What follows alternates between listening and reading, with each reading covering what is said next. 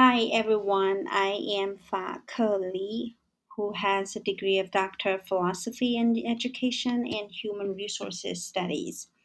I have taught English and Mandarin for over 15 years and am currently continuing to teach English for academic purposes. My research areas focus on methodologies in English for academic purposes, text mining in social media about the Depression, and indigenous methodologies in learning statistical significance. All right. And today I'm going to talk about multicultural education in Taiwan and the States, the United States. But before we talked about it, I'll ask you this question Do you really know what this is? About multicultural education, it's been Taiwan's government's educational focuses since 1994. But do you know what? Do you know that this was made into a constitution in Taiwan? I guess this way is better than the United States. In the U.S., multicultural education has been paved for the ways of the nation's multicultural education and politics. All right. And I learned the theories of multicultural education in the US in my graduate studies.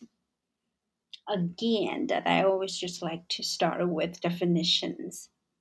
So, about multicultural education in Wikipedia, it is defined the following way here it is.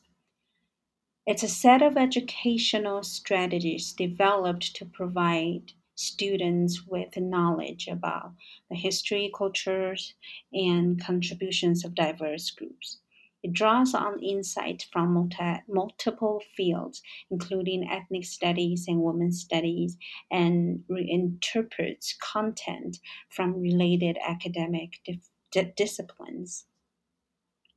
Okay, and now I'm just going to give you a gist of the history, the brief history, that not so much history, but more of a background of multicultural education in the States. Since John Dewey, the famous education scholar, promoted democracy and the hands on activity required in education during the civil rights movement in the 1960s. The, the US has fostered its right, its right times for multicultural education. Okay, let me just correct a little information here. Uh, before the state's civil rights movement in the 19 60s, John Dewey, the famous education scholar, already promoted democracy and the hands-on activity required in education during before the before 1960. I think it's about it's in about the time 1920s, and John Dewey has the famous book of famous book in education field that um, most of us knows uh, that's called democracy and education. All right.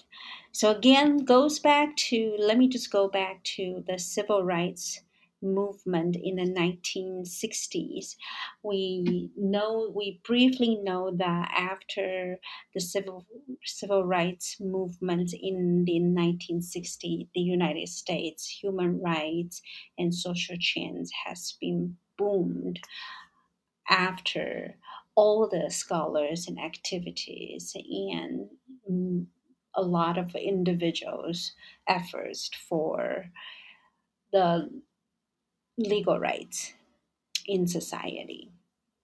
For instance, the 13th Amendment in 1865 the U.S. officially abolished slavery, and of, co- and of course, we know that ever since then, racial tension has continued within the United States. In 1896, the United States Supreme Case Plessy versus Ferguson set the law to legalize to legalize racial segregation in all public uh, establishments, but the unanimous 1954 Supreme Court decision in Brown and Board of Education ended it separate but equal for schools. And this set the stage for multicultural education. All right, and you might ask me, um, how about Taiwan's policy for multicultural education? Okay, actually, compared to the contentious vibe of the U.S. racial and social tension fighting for multicultural and diverse education. Uh, in Taiwan in 1997, the Taiwanese government embodied national confirmation of multicultural education into the constitution. It sounds really big. Is it better? It sounds better than the racial or social contention in the States. Sounds peaceful? But why is it then that I feel it's too peaceful? Is it too, it's for me, it's more, it sounds really indifferent the reason I feel like that is because I know from my research that the public is probably too cold to care about this news because we could only care about if our hair smells like palm trees or our skin is white as snow. So from the research, it was, uh, the articles that I, I, I, read, it basically says that uh, the society in Taiwan peacefully and calmly, more of the quietly accept that idea. And my theory personally was that maybe not a lot of people knows that there is there is a national confirmation of multicultural education into the constitution. But both in the US and Taiwan, if you ever found that something is wrong when multicultural education is only about food festival, ethnic fashion shows, or cross cultural artifacts shops, then you are with me about critiquing multicultural education in Taiwan, in the States, and the US. Therefore, I encourage you to know what critical multicultural education is. All right. Um, again, I always give you the reference when I talked about some topics. In Sonia Nieto and Patty Bode's book, Affirming Diversity, the social political context of, of multicultural education, they said that multicultural education is the education that affirms diversity, encourages critical thinking, and leads to social justice in action, or you could, you could say social change. Multicultural education does not simply involve the affirmation of language, culture, and border aspects of identity, but also assertively confronts issues of power and privilege in society. This also means challenging racism and other biases according to Sonia Nieto and Patty Bode, that uh, the inequ- inequitable structures, policies, and practices of schools and ultimately of society itself, it's not just that. It also means, again, let me just read this sentence one more time. This also means challenging racism and other biases, as well as the inequitable structures, policies, and practices of school and ultimately of society itself. Affirming language and culture can help students become successful and well adjusted learners, but unless language and cultural issues are viewed critically through the lens of equity and the power structures that impede the goals of social justice, these perspectives are unlikely to have lasting impact or promoting racial change or real change. Making explicit connections between identity difference, power, and privilege can move education towards such transformation. Okay, so much information here, and you might wonder uh, if I can speak the human language or talked about something that relates to our life, our daily life about multicultural education.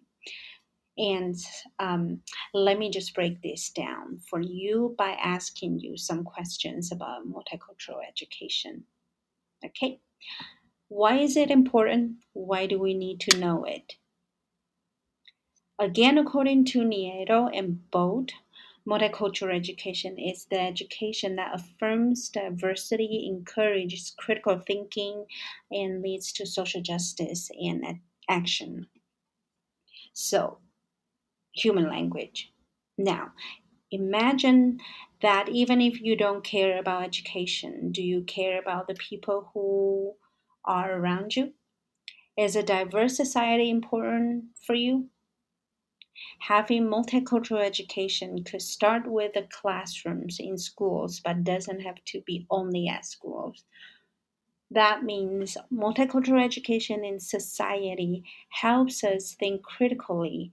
It means understanding everything in different context. For instance, when we see homeless people lying on the street, most of us might tend to immediately think that something might happen to them or they look poor.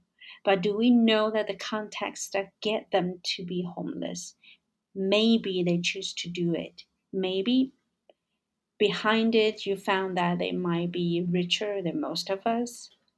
When you see foreign peoples, it is likely for us to have stereotypes about white foreigners.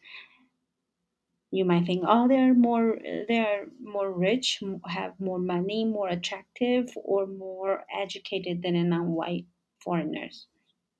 But if you really go into the, their context, their stories, such as where they're from, what they do and how they end up in Taiwan, you'll find different stories than what you expect. And again, according to Nieto and Bode, multicultural education does not simply involve the affirmation of language, culture, and broader aspects of identities, but also assertively confronts issues of power and privilege in society.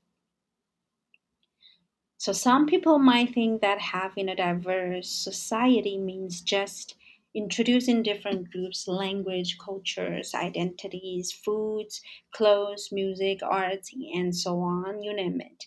How do we understand behind the language? There are some languages that people refer to prefer to learn, such as English. Among different cultures, after we learn about other people's cultures, do we find that we might judge some cultures more than other cultures, more than we do than other cultures? For example, have you ever considered why more people like to explore European cultures than Southeastern cultures? Do we see different contexts that generate different privilege in society and then produce different power? Okay. You might ask, what is power? Uh, I really don't. Maybe you really don't know what I'm not. You don't know what I'm saying about power here. I'm not talking about, you know, turn your light on, turn your light off, that kind of power, electricity, that kind of power. I'm talking about a different thing. What benefits when I care about power issues or power struggles? I could it could be another episode, but basically knowing power position is the first step towards social change and social justice. If we don't know power positions, we cannot name them, so we cannot plan how to confront it or tackle them. Also, according to Nieto and Bode, more genuine multicultural education is actually critical multicultural education. It means challenging racism and other biases as well as inequitable structures, policies and practices of schools and ultimately of society itself. They also share that affirming language and culture can help students become successful and well adjusted learners. But unless language and culture issues are viewed critical, critically through the lens of equity and the power structures that impede the goals of social justice, these perspectives are unlikely to have lasting impact on promoting real change. Now we can ask ourselves how do we make explicit connections between identity, difference, power, privilege, social economic statuses, gender orientations, religion, ability, and more you can, and whatever you can think. If our goal is toward multicultural education, more like critical multicultural education, we can start asking, start asking, what is my identity? Am I a woman or a man? Am I a student or a teacher? Am I a employee or an, or an employer?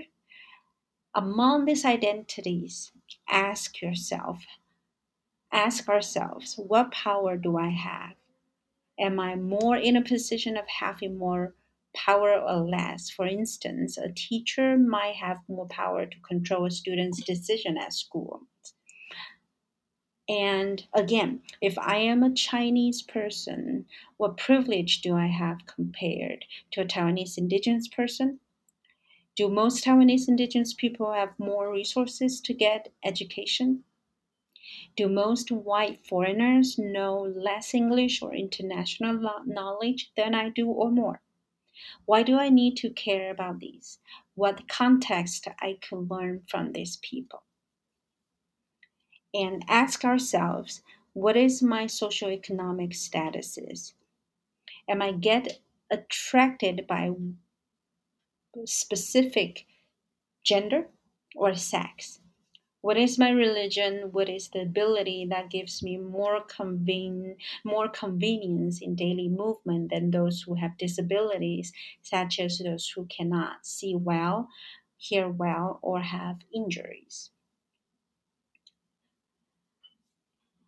Okay, all these questions are encouragements of letting us see a more multicultural education, which is not just talking about different food, arts, music, cultures, languages, fashion, and fads. Sta- uh, fads just means stuff that gets hit quickly, but it its train fades away as uh, after a short while. Behind this facade, behind whatever I just asked you what more can we learn? What stories we can can we learn more about from others, from different people? What differences and conflicts we might confront and find ways to compromise with each other. All these are all these are the context I'm talking about, and I will always I, keep, I will keep at talking, ask, um, encourage all of you, the audience here to think what context you're in you want to consider when you're analyze or when you try to understand multicultural education or social the social justice I talked about a lot. Without learning this context, multicultural education would not get deepened in humanities. It might only exist in textbooks. So yeah, the reason I talked about I talked about multicultural education today is really just trying to share uh, my ideas and my research about the superficial level of, of multicultural education or more contextual level multicultural education. That means what I just explained regarding critical multicultural education like I said um, before, it doesn't have to be only existing as schools. It could really starting from our daily lives. Um, if we care, that's great. If if you don't care, you think that um today well just listening and it's like just like a textbook, it doesn't matter. Um, that will be your choice. I'm really just encouraging you to ponder all the questions I just asked. And if you have any comments um, or you want to share something, please feel free to leave your comments in this channel. And I will share my thoughts pretty soon. Bye.